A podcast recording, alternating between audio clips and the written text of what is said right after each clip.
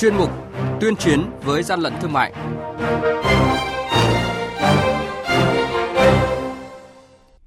Thưa quý vị và các bạn, Quản lý thị trường thành phố Hồ Chí Minh thu giữ lô hàng điện thoại nhập lậu trị giá hơn 4 tỷ đồng. Tại Bắc Giang, liên tục phát hiện hai vụ vận chuyển kinh doanh nội tạng động vật không có nguồn gốc. Người tiêu dùng chưa chú trọng đến các quyền cơ bản khi mua hàng qua mạng là những thông tin có trong chuyên mục này hôm nay. Nhật ký quản lý thị trường, những điểm nóng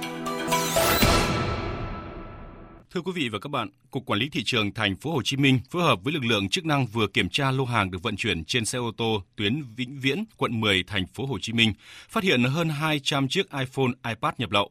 Toàn bộ lô hàng này đều là hàng mới chưa qua sử dụng, không có hóa đơn chứng từ. Ước tính lô hàng trị giá hơn 4 tỷ đồng. Đoàn kiểm tra liên ngành cơ động phòng chống dịch động vật tỉnh Bắc Giang vừa kiểm tra xe ô tô biển kiểm soát 29C 39593 do ông Cao Đức Hường tại xã Đông Tiến, huyện Yên Phong, tỉnh Bắc Ninh điều khiển.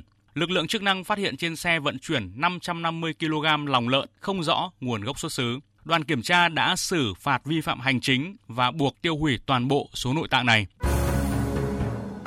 Hàng nhái, hàng giả, hậu quả khôn lường.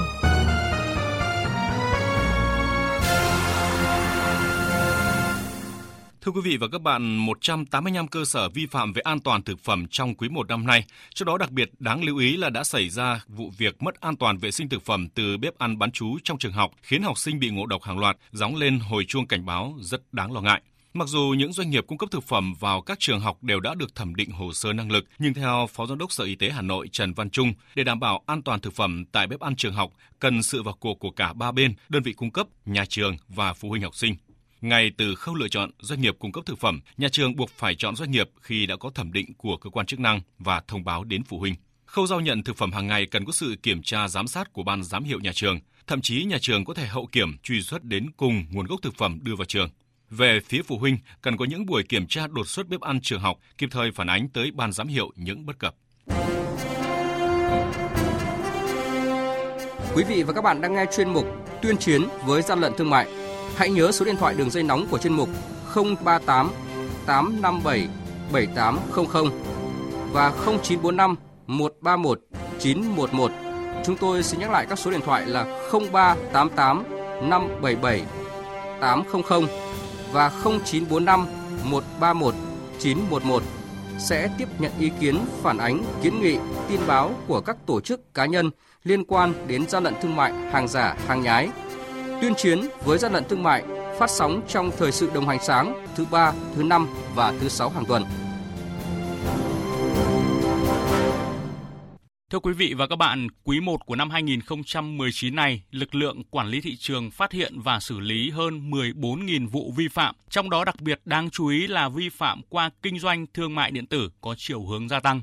Ông Trần Hữu Linh, Tổng cục trưởng Tổng cục Quản lý thị trường cho biết, nhiều người tiêu dùng có tâm lý chuộng hàng giá rẻ mà không chú trọng đến nguồn gốc xuất xứ hàng hóa. Khi nhận hàng hóa cũng không đề nghị lấy hóa đơn, chứng từ, tài liệu liên quan đến giao dịch. Đây là một lỗ hổng để các doanh nghiệp làm ăn không chân chính, lách luật, trốn thuế cũng như gây khó khăn cho các cơ quan chức năng khi người tiêu dùng có khiếu nại về chất lượng sản phẩm. Hàng giả, hàng nhái vi phạm sở trí tuệ thì nó đang là một trong những cái vấn nạn Tuy nhiên để giải quyết việc này thì đặc biệt là sự phối hợp giúp sức của cả xã hội ví dụ như từ người tiêu dùng đến cộng đồng doanh nghiệp. Chúng ta cần phải ghi nhận rằng là ở đây người tiêu dùng nếu mà được tuyên truyền phổ biến, nâng cao cái nhận thức nghiêm túc là không tiêu thụ hàng giả hàng nhái. Vì có rất nhiều trường hợp mặc dù là biết là hàng giả hàng nhái rồi nhưng mà chúng ta vẫn mua bởi vì giá nó rẻ.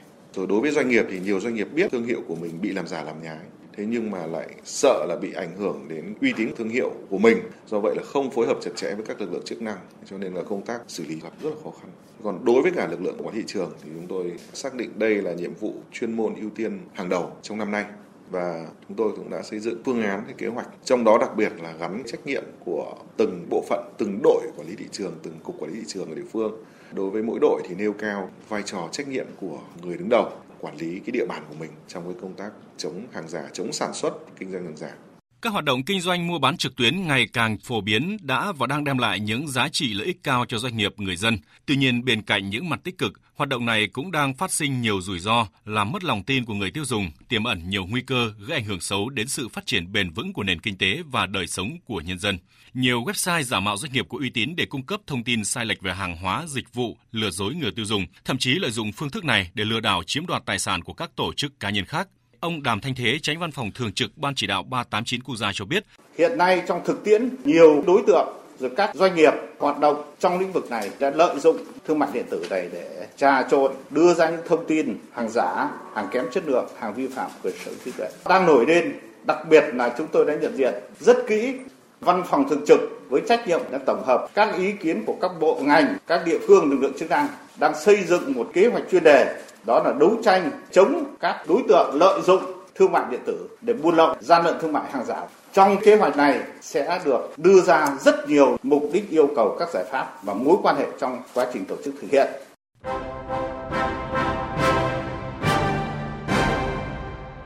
Chung tay chống hàng gian, hàng giả, bảo vệ người tiêu dùng.